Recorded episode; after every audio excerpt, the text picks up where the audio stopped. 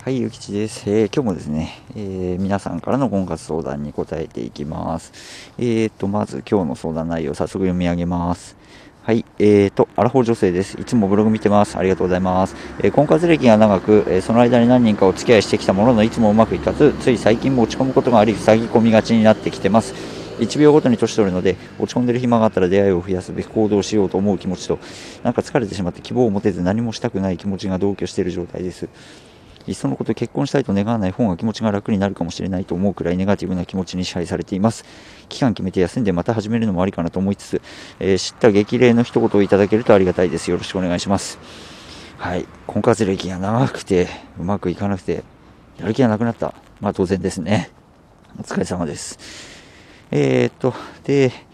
えー、どうしたらいいかですね。期間決めて休もうと思うということですけど、まあ休んでもいいんじゃないですかね。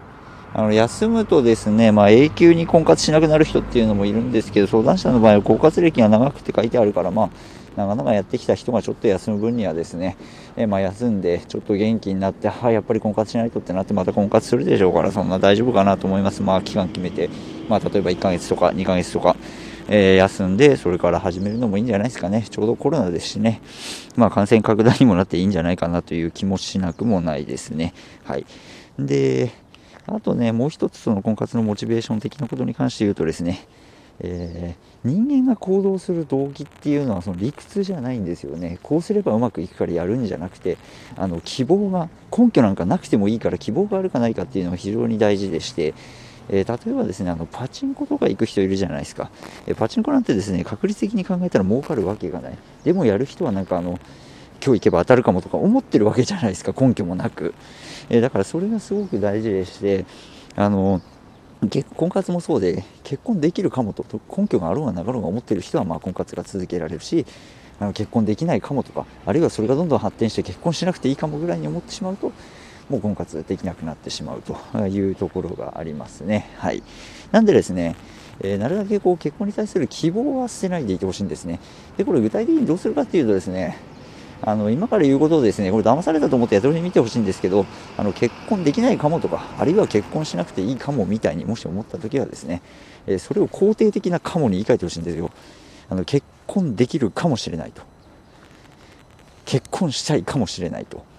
えー、いう感じでやってみてほしいですね。あの、俺、自己啓発書とかをですね、何百冊単位で多分読んでるんですけど、えー、このですね、否定的なカモが浮かんだら肯定的なカモに言い換えるというのが、まあ、恐ろしいほどの効果を発揮してましてですね、えー、俺、副業とか長々やってても延々儲からなくていい加減嫌だと思うことがもう何回も何回も何回も何回もあったんですけど、えこれを知ってからですね、モチベーションが消えることなくですね、えもう言ったらですね、このブログのアクセス数も大して伸びないのに毎日毎日毎日書き続けて、いや、いつか俺は絶対に年収1億になるとなぜか覚えてるんで、えあの、本当にね、騙されたと思ってやってみてほしいなというふうに思います。はい。なんか話がちょっとそれちゃいましたけどね。えー、とにかく否定的なカモが浮かんだら肯定的な、えー、カモを、えー、に言い換えるということをやってほしいということですね。えあとですね、アドバイス的なことをすると、え相談者の場合、これ婚活続けてればね、結婚自体はできると思うんですよ。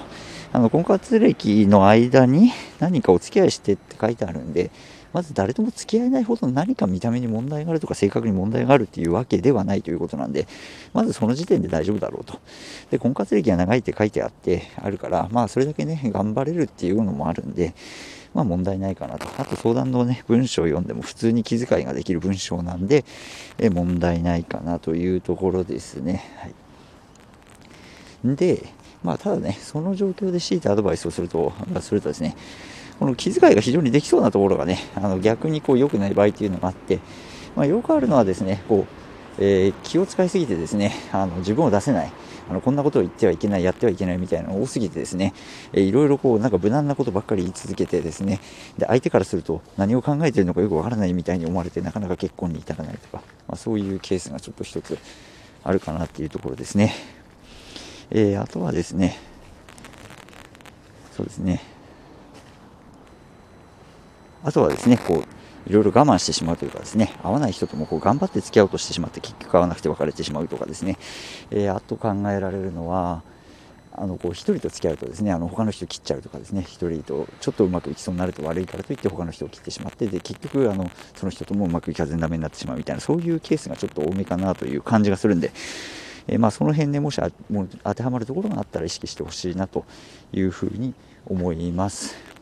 まあ、あとはですね、非常に宣伝臭くてあれなんですけれども、えー、相談師さんのね、この文章を読む限りだと結婚自体は別に大して難しくないと思うんですよ。なんでですね、えー、あの、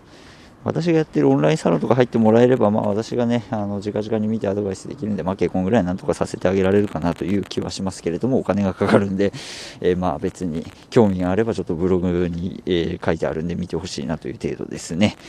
はい。ということでですね、まあとりあえず休んでね、えまた回復したら、あの、婚活頑張られたらいいんじゃないかなというふうに思います。えー、参考になればいいですね。え頑張ってください。